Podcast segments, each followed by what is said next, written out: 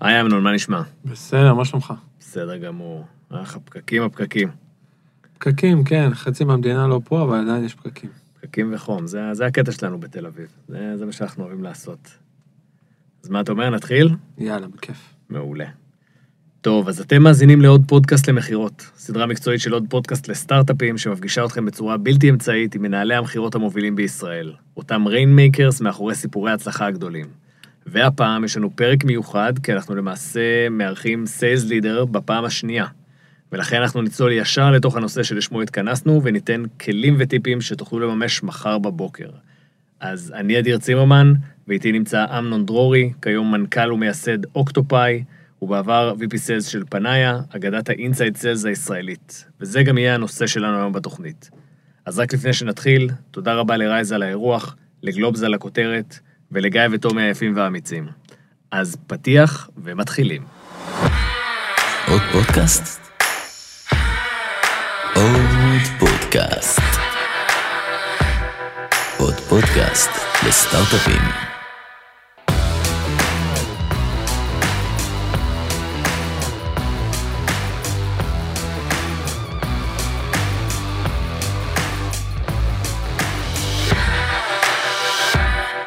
חזרנו. אז אמנון, בוא תספר למי שלא מכיר אותך, או לא זוכר, או לא שמע את הפרק האחרון איתך, אה, על עצמך בקצרה. אמנון דרורי, הרבה הרבה שנים בתעשיית ההייטק, אה, במיוחד בתחום sales marketing, אה, מעל 20 שנה, אם זה בריזקום, אלווריון, זנד, פנאיה, ועכשיו, כמו שאמרת, אוקטופאי. יפה. אז היום אנחנו באמת נתעסק בנושא של inside sales, ולא סתם הבאתי אותך. אה, בעצם היום ששומעים את המילה inside sales בישראל, בטח אה, לשולחנם של אה, VCs שונים, מיד מגיע השם פנאיה. אז בשביל אלה שלא מכירים מה זה פנאיה, או איך הדבר הזה התהווה, אז תספר קצת על, ה, על הרקע שלפני פנאיה ועל פנאיה Mhm. עצמה.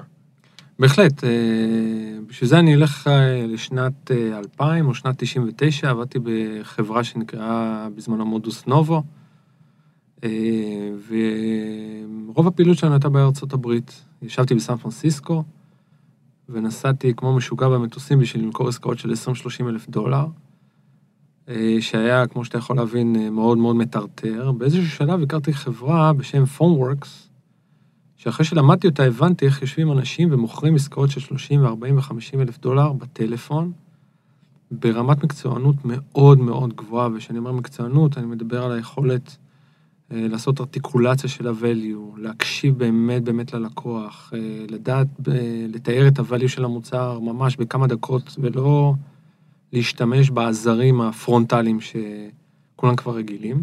מאוד מאוד הוקסמתי.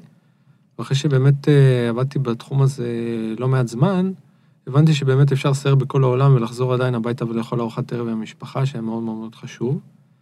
כשחזרתי לארץ, אה, בשנת 2001, הצטרפתי לחברה בשם זנד, ששם אה, המודל של inside sales היה באמת אולי אה, בפעם הראשונה בישראל, שזה גם היה מתבקש, עסקאות של מאות דולרים, אולי אלפי דולרים בודדים, מה שכל המודלים הקיימים אז לא היו הגיוניים, בטח שלא לנסוע ובטח שלא דרך הפצה.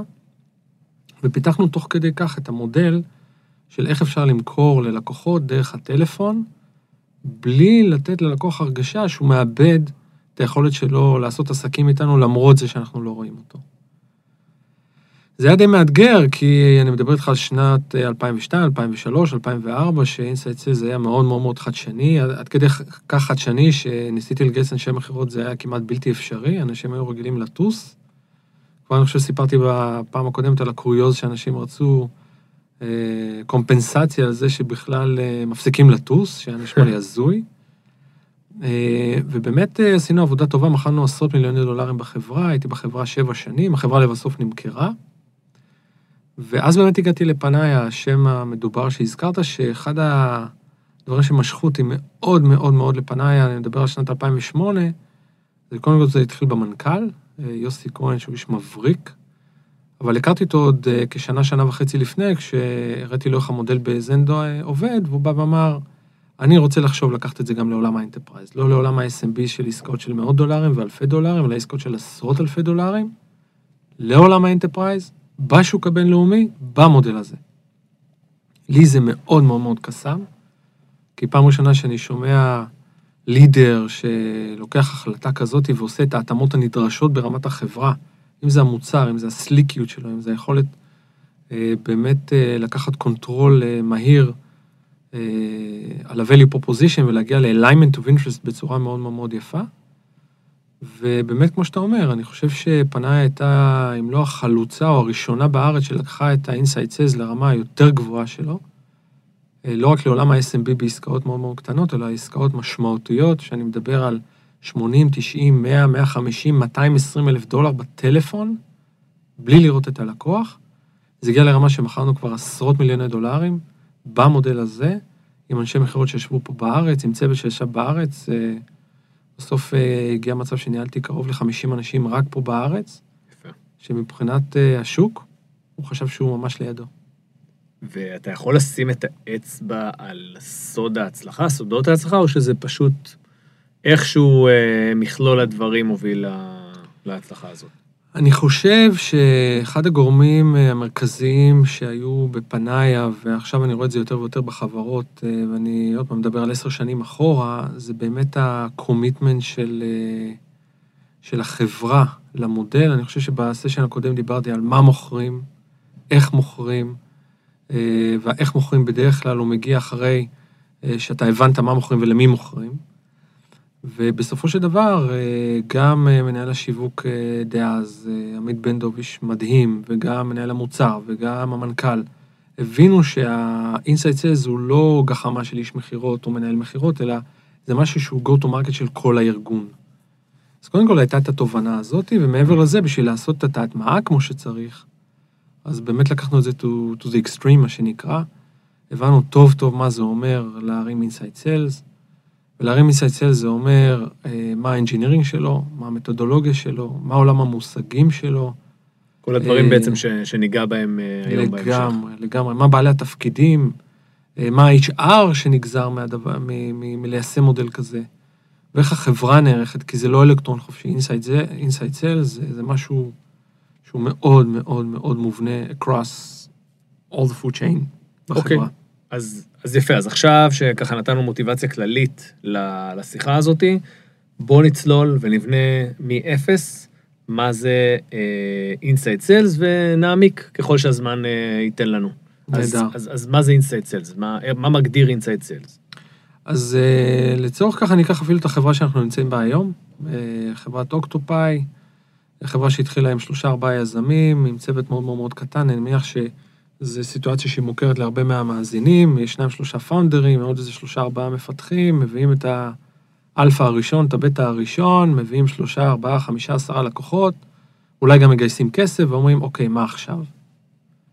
אז בהנחה שאני לא מעמיק עכשיו במה מוכרים ולמי מוכרים, ואחרי שעשינו את התרגיל הזה, וצוללים לכל תתי השאלות בשתי השאלות המרכזיות האלה, והגענו למסקנה שהמודל הנכון הוא inside sales, אז רק בשביל לפתוח סוגריים, זה אומר שפחות או יותר לפי מחקרים אתה יכול לראות שה benchmarking הנכון זה שעסקה ממוצעת היא כמה עשרות אלפי דולרים, ה sales cycle הוא בין חודש לשלושה חודשים, הלקוחות שלך זה יכולים להיות אה, SMBs או ה-lower side of the enterprise, אה, אנשי מכירות ה quota שלהם היא בערך 300-400 אלף דולר ב-lower band, 600-700 אלף דולר ב-upper band.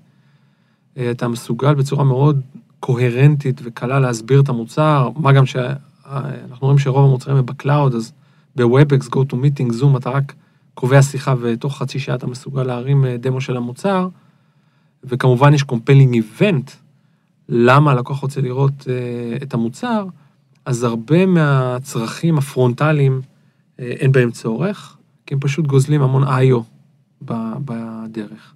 אז בהנחה שעברת את כל השלב הזה, אז אה, קודם כל הייתי מסביר מה זה inside sales. inside sales מבחינתי זה, זה בעצם funnel management. אינסייד סיילס הוא מרכיב במשהו שאני קורא לו funnel management. funnel management זה המושג היותר רחב של כל חיי הליד, מהרגע שהוא, אתה שמת עליו עין או הוא שם עליך עין, עד שהוא הפך ל-PO, קרי acquisition, קנה פעם ראשונה את המוצר, הסכים להשתמש במוצר, והיום גם יותר מזה, הוא הסכים להשתמש במוצר לאורך תקופה של כמה שנים, קרי הוא חידש את ה-subscription, אני מניח שזה פחות או יותר מוצרי הסאס שיש היום, וזה גם אצלנו.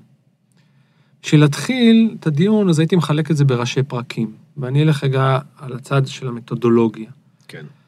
אמ, אה, אני, אצלנו בחברה, ואני רואה את זה בלא מעט חברות אחרות, חילקתי את זה לשלושה חלקים. לא בגלל שזה בצבא, אלא ככה זה יצא. אה, האחד זה lead generation. מה זה lead generation? כשמו כן הוא. אתה רוצה לעשות generation של leads. מה זה אומר generation של leads? שאתה בסך הכל רוצה לייצר awareness על ה brand שלך ו-knowledge על ה brand שלך. זה שני אירועים שונים. awareness אומר, כן, שמעתי אה, על אמנון דרורי, knowledge, כן, אני גם יודע מה הוא עושה, מי הוא. אם זה יכול להיות על החברה, או על המוצר, או על הפרסונה, או על השוק. ברגע ש marketing מייצר awareness, קרי, שמעתי על השם של החברה שלך באיזשהו מקום, אני לא זוכר את ה context. ו-knowledge, אני יודע מה ה context. קרי, אני יודע מה המוצר עושה ובאיזה דומיין אתה פעיל ומה ה-value proposition שלך, ואני יודע גם מי המתחרים שלך, ואיפה כתבו עליך, אז נוצרים הלידים. כלומר, יש איזושהי אינטראקציה בין החברה לבין השוק הפוטנציאלי שלה. כמובן של marketing יש המון המון כלים, דיגיטליים יותר, דיגיטליים פחות, מדברים קונסרבטיביים כמו תערוכות וכנסים ומיטאפים, עד בלוגים, טוויטרים, פייסבוק, surveys, webinars, מה לא הזכרתי, לינקדאין, המון אמצעי תקשורת שהשוק עצמו גם ערוך ומוכן לתקשר. ואני אומר את זה ב context של inside sales, כי בסופו של דבר, אני רואה מאוד שאם יש עניין מצד לקוח שאומר לך, תשמע, זה מאוד מעניין אותי מה שאתה עושה, אם אפשר לראות דמו בעוד שלושה ימים, זה היום מהווה מכשלה להגיד לו, תשמע, אנחנו לא מסוגלים להראות לך את זה, אני דווקא רוצה לעשות פגישה, אה, רק עכשיו חזרתם מיפן, בוא, אנחנו ניפגש בעוד שבועיים. איבדת את המומנטום. כן. אז הזמינות היא לפעמים קריטית. אה, אצלנו בחברה עובדים בימי שישי, עובדים משעה 12, 2 בצהריים עד 12 ו-1 בלילה, וזו פרקטיקה שהיא נועדה אה, להיות as close to the market as possible without being there. שזה טריק שבסופו של דבר גם הלקוח אה, אה, לא מצפה. אני יכול להגיד לך שהתובנה הזאת קרתה לי שהייתי בפרנקפורט ורציתי לנסוע למינכן ללקוח, אז הוא אומר לי, אני מבין שאתה בפרנקפורט, אין צורך שתבוא, כאילו, אתה לא יכול, אי אפשר לדבר. אז גם אין ציפייה של הלקוח אה, להגיע מפרנקפורט למינכן, אז בטח שלא בין ה East Coast ל West Coast, ובטח שלא בין ישראל ללקוחות. אם המוצר שלך מצריך את זה, אז כנראה שהמודל לא מתאים. כן. יש פה גם איזה עניין אה, תפיסתי אה, שצריך להתרגל אליו, כמו שאמרת, להתאים את שעות העבודה אל השוק, אתגר ש... שאפשר לגעת בו... עכשיו, אני אשים רגע כוכבית, ואני אגיד שאין לבלבל בין החלטה לעבוד באינסייד סיילס ברמה של מתודולוגיה, קרי go to market, לבין ללכת ולפגוש לקוחות כחלק מתהליך ולידציה שאתה עושה ב-early stage שלך. כלומר, גם אני, שהחלטנו על מודל של inside sales, אני עדיין הולך ורואה לקוחות, למרות שאין לי נחיצות. אבל נורא חשוב לי להבין שאני לא מחטיא משהו בעצם זה שאני רק הולך בצורה אקסקלוסיבית על inside sales. זה עוזר לי להבין איפה אני צריך לחדד את ה inside sales, ואיפה זה עוזר לי לאשש הנחות יסוד שה inside sales מתאים למול דברים שאני יכול לפספס. כלומר, פעם בחודש או פעם בחודשיים אני נוסע, אני חוזר ואני אומר, אה, לא הייתי באמת צריך לנסוע, כי למדתי שוב שאם אני אחדד את ה pitch, או אני אעשה ויזואליזציה בדמו, או אני אוכל להראות את הדוגמאות האלה, אני אגיע לאותה תוצאה כאילו הגעתי ב face to face. ואת זה אתה עושה על הלקוחות הקיימים, או שאתה בוחר לקוחות ספציפיים שאתה אומר, אוקיי, זה לקוח שאני עושה לו field sales ולא... גם וגם. אני לא, אני, זהר, אני לא עושה field sales, אני עושה abuse על inside sales בזה שאני נוסע לשם, Mm-hmm. ואני באמת עושה acting של inside, של field sales, אבל ב-90% מהמקרים אני מגלה שמעבר לנסיעה באמת לא היה צורך. יש מקרים חריג, חריגים שאפילו ה-face to face מזיק, כי זה הגיוני. גורם קצת לטשטוש, ואה, עכשיו ככה אתה נראה, ואה, לא ידעתי, וזה פתאום ה mingling הזה מטשטש את החדות שאתה נדרש אליה, כדי ממש לגעת בעצב האמיתי, שזה ה-alignment of interest.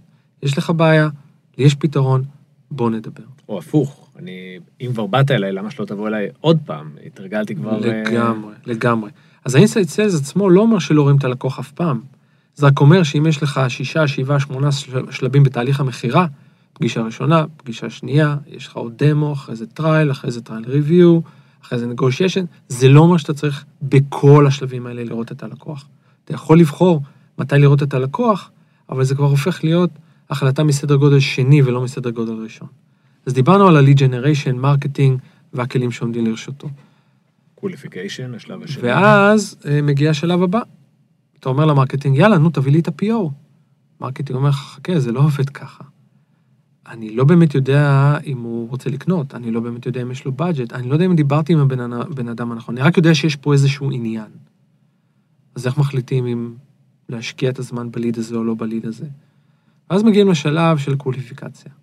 ופה אני רגע רוצה לעצור, כי ישר רצים לשלב ה qualification, שזה השלב השני, ובו ישר מדברים על ה-SDR, Sales Development.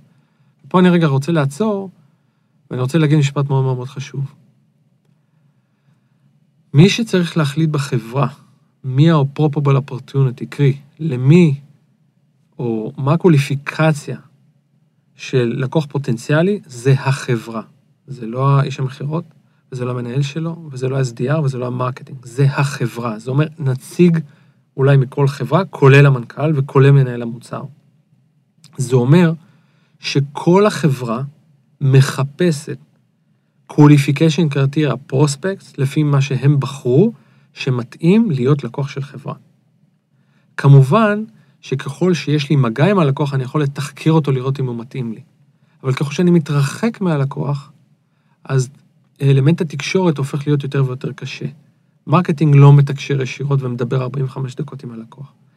אבל כשאני אומר קווליפיקציה, זה אומר שגם ה marketing יודע מה הוא מחפש. זה אומר שאם מעבירים את זה לשלב הבא של ההשקעה בקווליפיקציה, קרי, Sales Development, כי הוא מדבר איתו וזה יש אנשים, אז הוא גם יודע מה הוא מחפש, ואחרי זה, איש המכירות, שהוא מחליט לטפל ב opportunity, הוא גם יודע מה הוא מחפש, וכולם מחפשים את אותו דבר. השיטה שאנחנו בחרנו לעבוד בחברה, ויש כמה שיטות, זו שיטה שנקראת BANT, B-A-N-T, שאומרת שכל החברה, באמצעים שעומדים לרשותה, מחפשת פרוספקט שעונה על ארבע קטגוריות. B זה budget, קרי, יש לו budget, הוא מוכן להשקיע כסף בפתרון בעיה שעומדת לו על האג'נדה, שאנחנו פותרים. A, authority, אומר, אני מדבר עם מישהו שיש לו אוטוריטיזציה. אני מדבר עם בעל סמכות, ופה אני אחלק לזה שניים. בעל סמכות שיכול להשתמש במוצר, ובעל סמכות שיכול לקנות את המוצר. אם תחשבו רגע על הסיטואציה, יש הרבה אנשים שמחליטים אם המוצר הוא ראוי להשתמש בארגון, קרי, היבטים של סקיורטי, היבטים של מתודולוגיה, היבטים של אה, אה, תאימות של המוצר למערך, וגם אם היה לו כסף הוא לא היה קונה, או הפוך, הוא מאוד רוצה להשתמש במוצר, הוא מאוד רוצה, אבל אין לו budget, כי לא, אין לו החלטות אה, תקציביות. אז authority, גם על buy, גם על use, ויש כאלה שהם influencers ויש כאלה הם decision makers. דיברנו על B ודיברנו על A. הדבר הבא זה N, need. need זה אולי המפתח. תשמע, רציתי לוודא שיש לך את הבעיה שהמוצר שלי, כרגע לכאורה עבורך, פותר. האם יש בעיה? אתה זוכר איך התחלנו את הדיון? מה אני מוכר? למי אני מוכר? תתי השאלות, מה הבעיה שאני פותר? האם הבעיה היא לאג'נדה לפתרון? האם היא על האג'נדה לפתרון לאותו פיגורה שאני מדבר איתה עכשיו? A, authority. אם אין need, אין פה סיכוי לסגור עסקה. אולי יהיה הרבה עניין, אולי תוציא הרבה איו בלהסביר את המוצר, אולי יגידו לך שהמוצר שלך מדהים, אבל לא יהיה פה אופורטוניטי אמיתי לקנייה. והשלב האחרון זה T, זה timeline. מה זה אומר? זה אומר שאנחנו רוצים לסגור את העסקה בקבועי זמן שמתאימים לנו, פחות או יותר. בין חודשיים לארבעה חודשים, בין שלושה לשישה חודשים, שזה אצלנו. אם אתה מדבר עם מישהו שיש לו budget, והוא יכול לקבל החלטה, ויש לו need, אבל הוא אומר לך, תשמע, זה משהו שאנחנו נפתור ב-2020, לא בטוח שאני הייתי מטפל בו עכשיו, קרי, משקיע את זמנו של איש המכירות, קרי, מנפח את ה pipeline, על משהו שהולך להיסגר בעוד שנתיים. כי הסבירות שזה ייסגר היא כנראה נמוכה. ולכן לאורך כל ארבעת הפרמטרים האלה, גם marketing, גם SDR וגם sales, באדיקות כל הזמן בודק את ה prospect הזה, לוודא שאנחנו עומדים ב qualification criteria על ארבעת הפרמטרים האלה. אוקיי, okay, אמרת פה מונח SDR. SDR, אז uh, Sales Development Representative, שזה בעצם התחנה השנייה, דיברתי על שלושה חלקים, Lead Generation, Marketing, שזה כבר מראה מי אחראי. השלב הבא שמרקטינג עושה, הוא, הוא בדרך כלל מטפל בכל מיני לידים, שיכול להיות סתם שם שקיבלת של כרטיס ביקור בתערוכה, או מישהו שנכנס לאתר, או מישהו שהקשיב לוובינר ומילא פרטים, או מישהו שהולך לפורום, לא משנה מה. ואחרי זה הוא בא ואומר, תקשיב, לפי כל מיני קריטריונים, ranking, scoring וכאלה, יש פה חשד להזדמנות עסקית עבורנו. בוא רגע נבדוק את זה. עכשיו, כמו שאמרתי קודם, אני לא יכול ללכת ל marketing, לא, טוב, תביא לי את ה-PO, הוא אומר, תשמע, אני אין לי תקשורת, בוא נעביר את זה לשלב הבא של הקווליפיקציה, ולשם כך יש שכבת ביניים שנקראת SDR, או של Sales Qualification, שהיא באה ואומרת אה, כזה דבר, בוא ניקח את ה lead ש marketing חשב שיש פה הזדמנות עסקית, אבל רגע לפני שאני מטריד את איש המכירות בלטפל בזה, כי יש לזה המון משמעויות, בוא רגע נראה אם הוא באמת מתאים. ואז ה-SDR עושה שני דברים. אחד עושה קוליפיקציה, דיברנו כבר. הוא הולך ובצורה קצת יותר מקצועית וחודרנית, אני אקרא לזה, בודק את אותם B-A-N-T, ש marketing, בגלל חוסר התקשורת הישיר, לא באמת יכול להביא את התשובות המדויקות לשאלות האלה ששאלתי עכשיו. אז אומרים לו טלפון, והוא שולח לו אימיילים, ויש כל מיני כלים לתקשר, ולהגיד לו, היי אדיר, uh, you wanted to see a demo as a prep for the call, could you help me understand the following questions? ואז כל חברה יש לה את השאלות שלה. למשל, אנחנו שואלים uh, שתי שאלות. האם מה-use cases הבאים יש חלק מה-use cases שמתאימים למה שאתה מחפש לפתור? שתיים, האם אתה משתמש במערכות הבאות, שמבחינתנו זה אינדיקציה אם אנחנו בכלל יכולים לתמוך בך. עכשיו, אם הוא לא שואל את זה, וסתם ניקח דוגמה פופולרית של לקוח שולח form ואומר, I looked at your website, your, your product looks interesting, I want to see a demo. רוב החברות נורא נורא מתלהבות, ויאללה, בוא נעשה scheduling, ואז הן די מתאכזבות, כי כשאתה מתחיל לתאר את המוצר, ואתה בדרך כלל במצב של יורה, אתה לא באמת עושה קוליפיקציה תוך כדי השיחה, לקוח אומר לך אחרי חצי שעה, it's great product, but it's not exactly what we need, כי ככה וככה, ואז אתה גם יוצא מתוסכל, גם בזבזת זמנך וגם בזבזת זמנו של הלקוח. אז המטרה היא לאסוף כמה שיותר שאלות כדי ששיחת המכירה תהיה קצרה ונורא נורא מדויקת, או מאוד מדויקת. אז התפקיד של SDR זה לעשות קוליפיקציה. הדבר השני שהוא צריך לעשות, זה לוודא שהוא מסוגל להביא אותו לשיחה. מה זאת אומרת? זה אומר שאחרי שעשינו קוליפיקציה, ושאלנו את השאלות הנכונות, עכשיו עוברים לצד השני. בואנה, יש פה פרוספקט, נראה לי מתאים בול למה שהיינו רוצים למכור לו, עכשיו אני רוצה להביא אותו לדבר איתנו.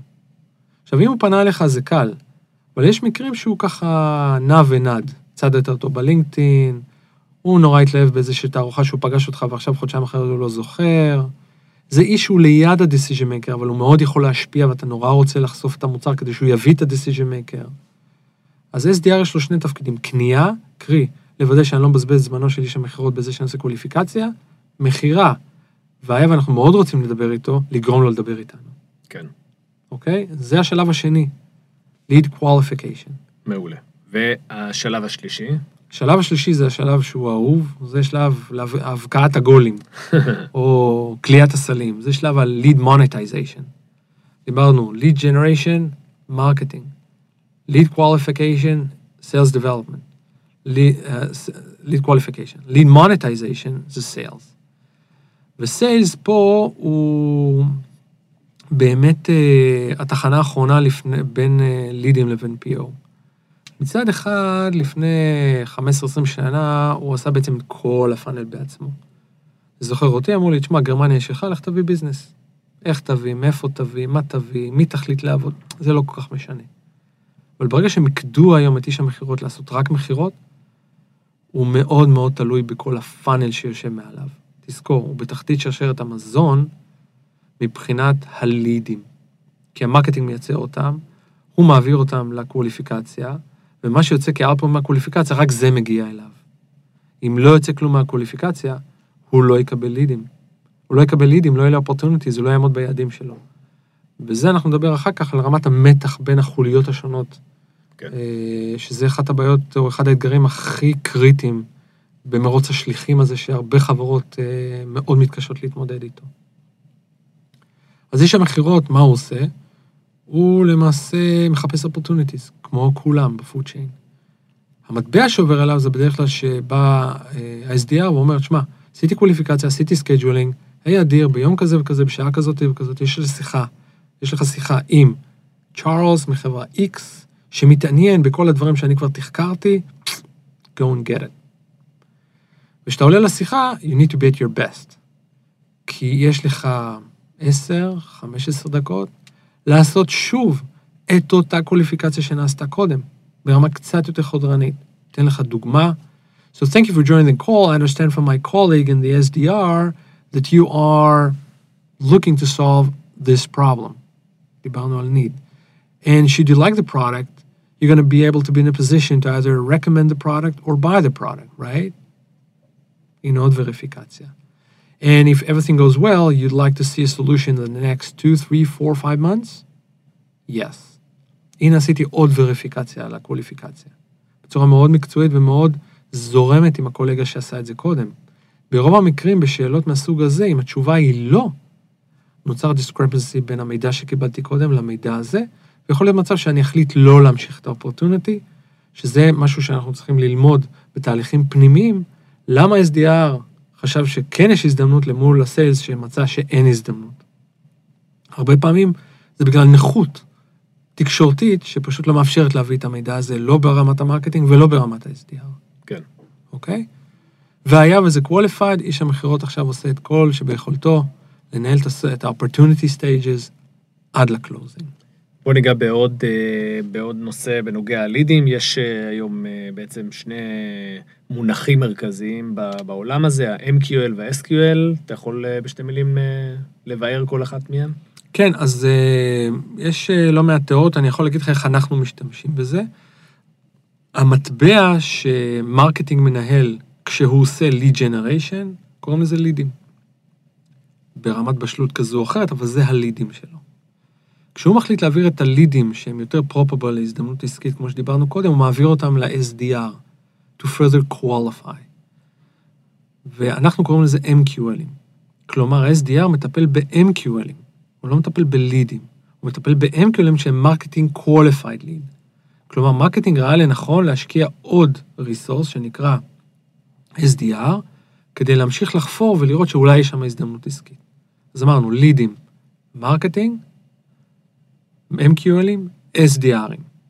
השלב הבא, זה, והיה, וה-MQL, שה-SDR אה, עשה להם קווליפיקציה, הביא אותם לשיחה, וה-sales עשה שיחה והחליט להמשיך, כן, יש פה הזדמנות, אנחנו קוראים לזה SQL ים.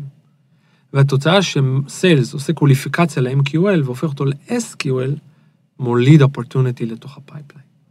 אז בשביל לסכם, marketing עם לידים, SDR עם MQL ים, sales עם SQL ים, קרי opportunities. אוקיי, אז עכשיו אני יודע את כל המונחים, אני יודע איך נראה התהליך. אה, זהו, הכל פשוט, לא? אפשר אה, להתחיל אה, לראות את המזומנים זורמים. לגמרי. אם זה הייתה רובוטיקה זה היה קל, אבל מה לעשות שעדיין בשביל execution צריך אנשים. אז בוא, בוא אני אתן לך סיטואציה, להתחיל ממנה, להתחיל לבנות את זה.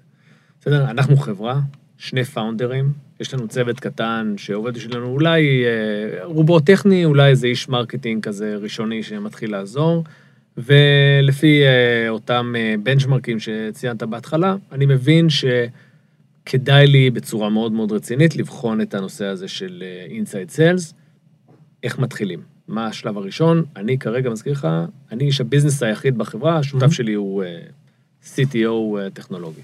טוב, אז אני חושב שתיארת עוד פעם את, ה, את איך Octopai אה, אה, התחילה. אה, הדבר הראשון שאני עשיתי, קודם כל, כמו שאמרתי, וכמו שדיברנו עכשיו, זה ליישם את המתודולוגיה הזאת. כלומר, לתת שמות לסוגי הלידים, לתת שמות לסוגי שלבי אבולוציה של, ה, של הליד, קוליפיקציה, ג'נריישן ומוניטיזציה, להבין איזה חלקים בארגון עובדים על מה.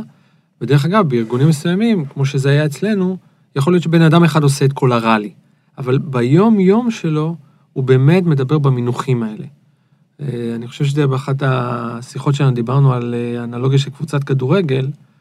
אתה יודע, אז יש לך תפקידים לכל שחקן ב-11 שחקנים, אבל כשאין מספיק שחקנים, אז כולם עושים את הכל, אבל עדיין יש שוער וצריך לעשות בלם וחלוץ ולכבוש שערים. זאת אומרת, המ- המשחק לא משתנה.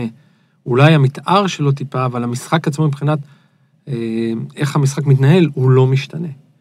ואותו דבר גם כאן. אז אם הייתי, כמו בדוגמה שלך, שיש, בוא נגיד, אה, איש עסקי אחד, לא משנה אם הוא פאונדר או לא, אז אה, הדבר הראשון שהייתי מנסה להביא למשחק זה קודם כל ניסיון. ניסיון בלהבין את כל מה שאני הסברתי עכשיו. אה, בין אם זה ניסיון מבחוץ או ניסיון מבפנים. קרי, אתה לוקח יועץ או שאתה באמת מביא מישהו שעשה את זה. מספיק מישהו בשרשרת הזאת, הוא כבר מבין עם כללי המשחק. אבל לא פעם, הייתי מתחיל מלמעלה. קודם כל לייצר לידים. תייצר לידים. תייצר לידים.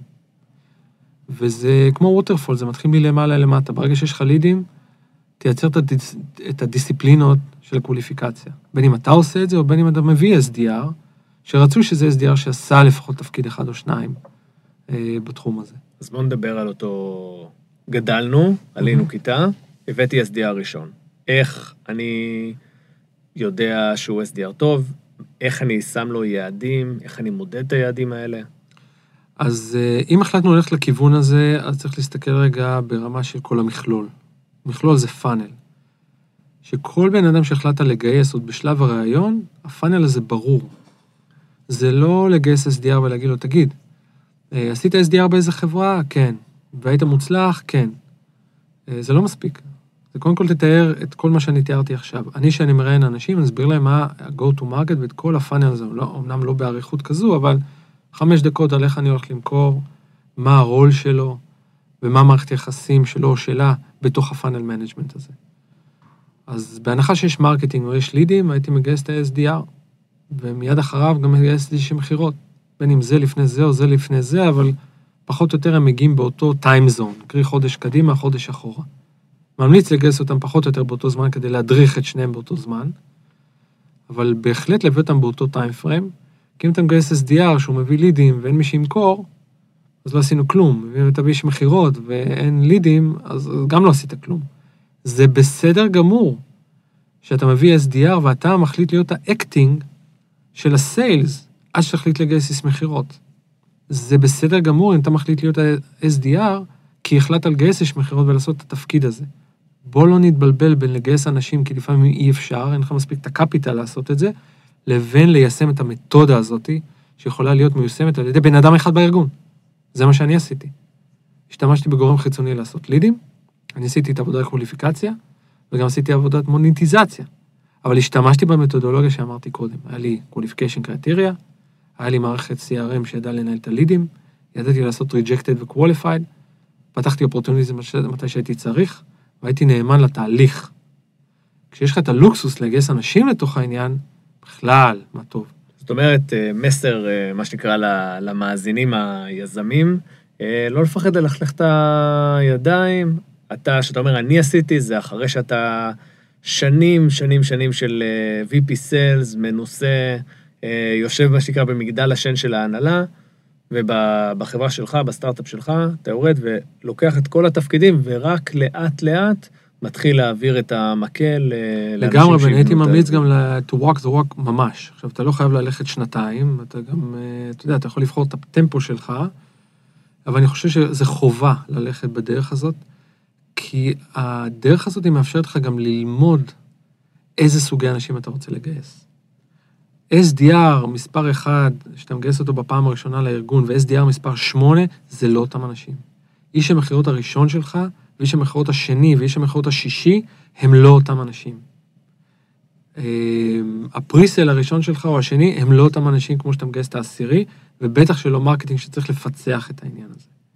עכשיו, אם אתה לא טוב, כי אתה...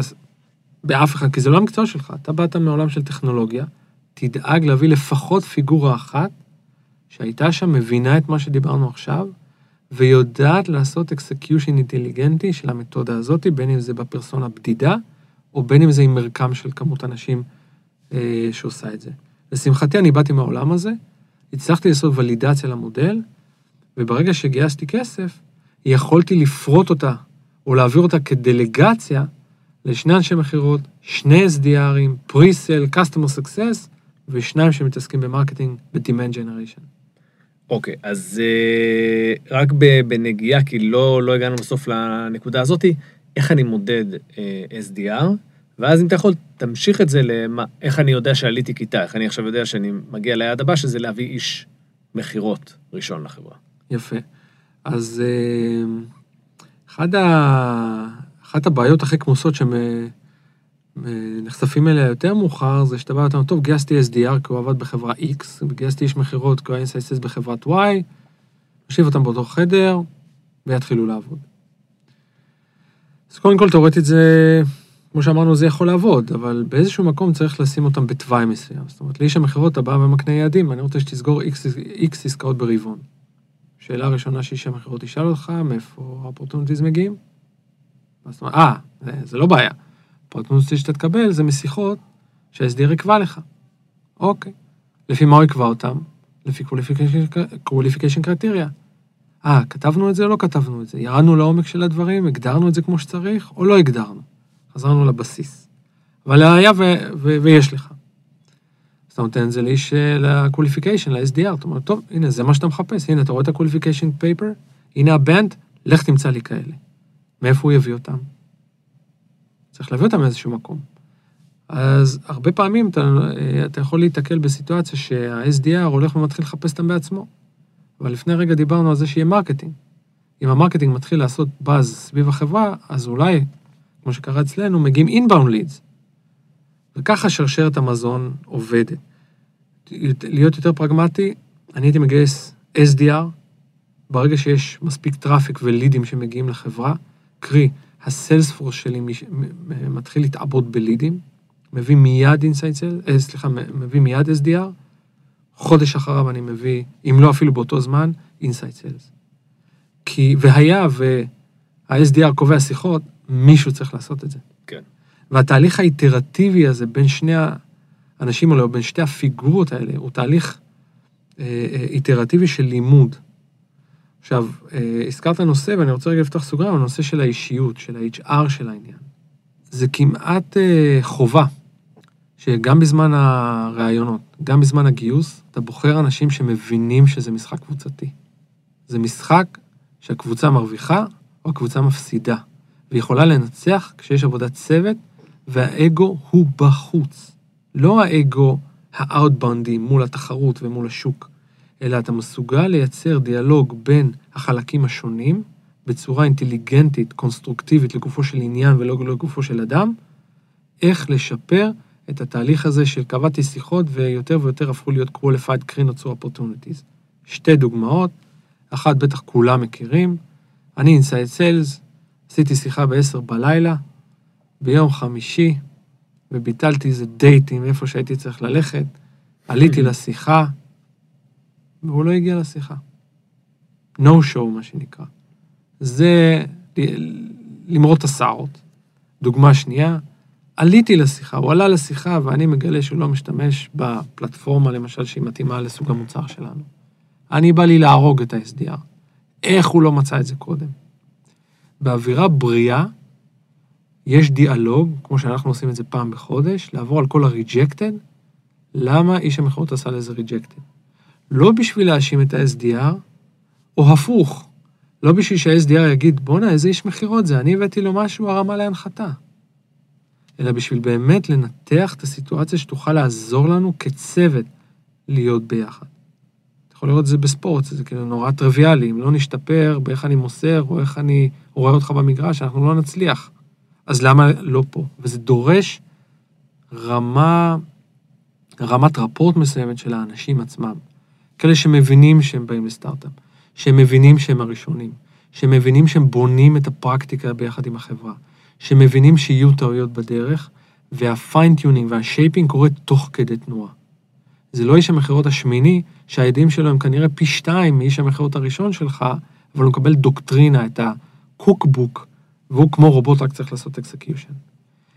ובתור מנהל, וחזרנו עוד פעם ליזמים או ללידרים של החברה, זה חובה לדעת שהמצבים האלה יקרו, זה חובה לדעת שאתה צריך להיות מסוגל לטפל במצבים האלה, כי אם חס וחלילה אתה לא מבין שדברים כאלה עלולים לקרות, והם קורים, או שאתה מתבאס, אתה לא עומד ביעדים, האנשים האלה הולכים הביתה, או שאתה מפטר אותם כי אתה חושב שאנשים לא בסדר.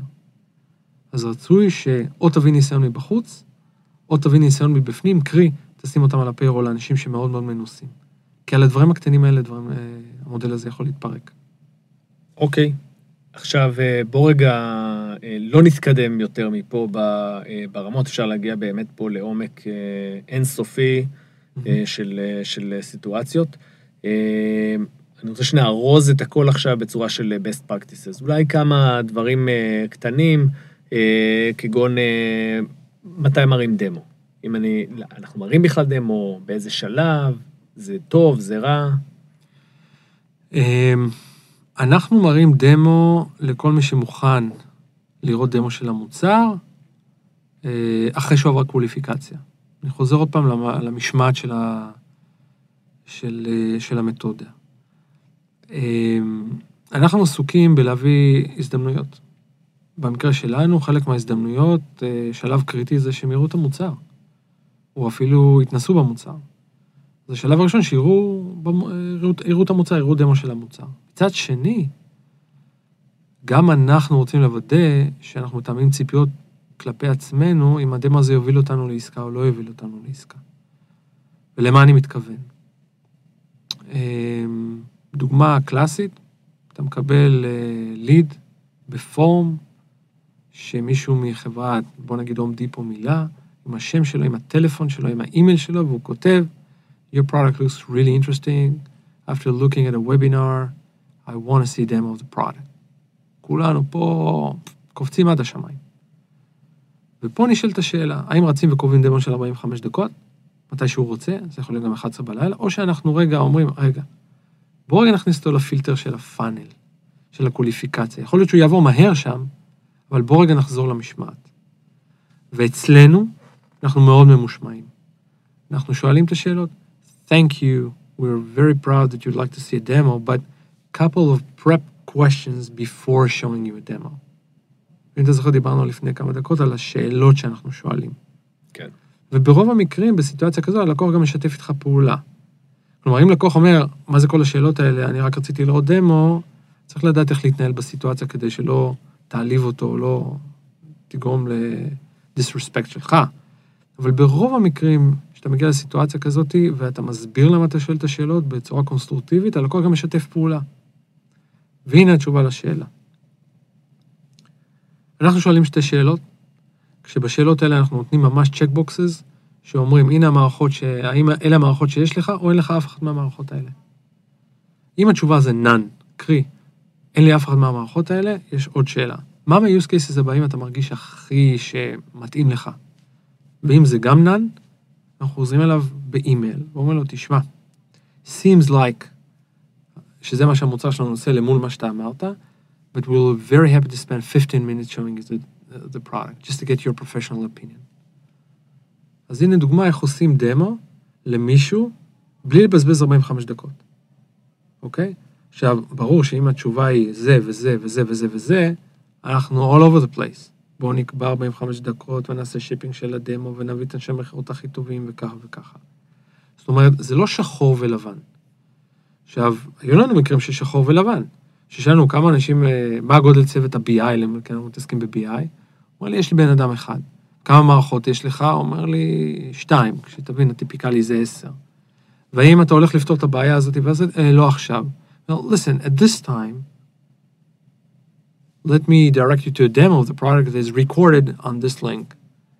אתה מבין? זאת אומרת, צריך להיות מאוד אלגנטי באיך לעשות את זה, אבל לא כל מי שרוצה לראות דמו, אנחנו מראים לו את הדמו, כי מה אנחנו מחפשים? הזדמנות עסקית.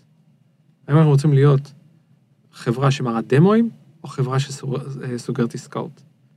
ופה אתה מבין מיד מה האמצעי ומה המטרה.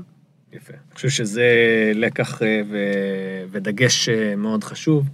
בסוף, לרדוף אחרי ההזדמנות העסקית, להיות מאוד מאוד ממוקד מטרה, אה, משמעת, וזה מסר לכל אותם יזמים שיושבים פה בארץ הקודש, עם כל הקורפורטוריזם שיש לנו לפה, והרבה מאוד אה, לידים אה, שהם לא qualified בעליל. אז זה דבר, אגב, שהוא הוא קשה לאנשי ה sales, הוא עוד יותר קשה לפאונדרים שרעבים לכל, לכל דבר, אבל כמו שאתה אומר, לזכור את המתודולוגיה. אה, אז דבר אחרון לפני שאנחנו אה, מסיימים, inside sales וישראל. איפה אתה רואה את זה? איפה זה ביחס לארצות הברית? תשובה קצרה עם איזה חזון, מה שהיית רוצה אה, לראות פה. אני חושב שדיברנו על זה גם בסשן הקודם, אנשי מכירות ישראלים הם ממזרים, הם חושבים מחוץ לקופסה, הם, יש להם יכולת אימפרוביזציה שאני לא ראיתי אצל אנשי מכירות בעולם, ועבדתי עם הרבה אנשי מכירות בעולם. מצד שני, אני חושב שהמודל עצמו, בין אם זה רמת המקצועיות והמקצוענות, אה, כדי להיות מדויק, ובין אם בכמות של האנשים שאנחנו צריכים בשביל מודלים כאלה, היא לא מספקת. ולא בכדי אתה רואה חברות שמתחילות פה בארץ עם האיש המכירות הראשון והשני שלהם, שזה מה שאני ממליץ, לפני שרצים ומקימים חברה בארצות הברית, אלא אם כן אתה מבין שאתה הולך להקים שם אופרציה מאוד מאוד מאוד גדולה. אבל אני מניח שרוב החברות מתחילות את הצעדים הראשונים, בוא, בוא נביא איש מכירות אחד או שניים, נביא SDR חודש שניים, בוא רגע נבדוק, כי החברה עדיין בשלב של fine-tuning, היא בשלב של exploratory. ולכן הקרבה לאנשי מכירות כדי להבין מה עובד, מה לא עובד, מה היה rejection, מה ה objection, זה דברים שאתה יכול לתקן תוך כדי תנועה, ואם החבר'ה שלך נמצאים בצד השני של העולם, הסיכוי שלך להשתפר הוא מאוד מאוד מאוד קטן. אבל כשמגיע שלב של ה scale, שאתה צריך פתאום עשרה אנשים, 12 אנשים, ועוד איזה חמישה SDRים, קשה מאוד למצוא בארץ. כי אה, אני יכול להגיד לך מפנאיה, אה, פנאיה הייתה בית ספר טוב, כי הרבה מהאנשים של פנאיה מפוזרים היום בהמון חברות. אם זה בקייטו ובווקמי ובסייסנס, ובאמת, אה, כאילו, כל חברה שאתה, ובצ'ק פוינט, אתה יכול למצוא המון המון המון יוצאי פנאיה. מצד שני, הייתי רוצה לראות לפחות פי עשרה בכמות של האנשים האלה, שבאמת מתמקצעים ולוקחים את זה שלב אחד קדימה, כי אני לא מוצא שום סיבה שיבנו דבר כזה באירלנד, כמו שעושים היום, או במרכז אמריקה, כמו שעושים את זה היום. או במדינות אה, אחרות, שלא לדבר על המזרח. אני חושב שאין שום סיבה שלא נעשה את זה פה. אנחנו בדיוק בצומת של אירופה וארצות הברית ו- והמזרח. רק צריך יותר אנשים כאלה ויותר מקצוענים שיעשו את העבודה. אמן, אמן. טוב, אז סיימנו עם איזשהו אה, חזון גדול, אה, בניית קהילת inside sales יותר גדולה, יותר מקצוענית בישראל. אני מקווה שעזרנו לעוד כמה סטארט-אפים לבחור בדרך הזאת, ואולי לעוד כמה סיילס פרופשיונלס לבנות, אה, לבנות הקריירה שלהם סביב המסלול הזה. בהחלט, אז, בהחלט. תודה, תודה רבה שבאת, כרגיל היה כיף גדול. בשמחה, תודה שאירחת אותי.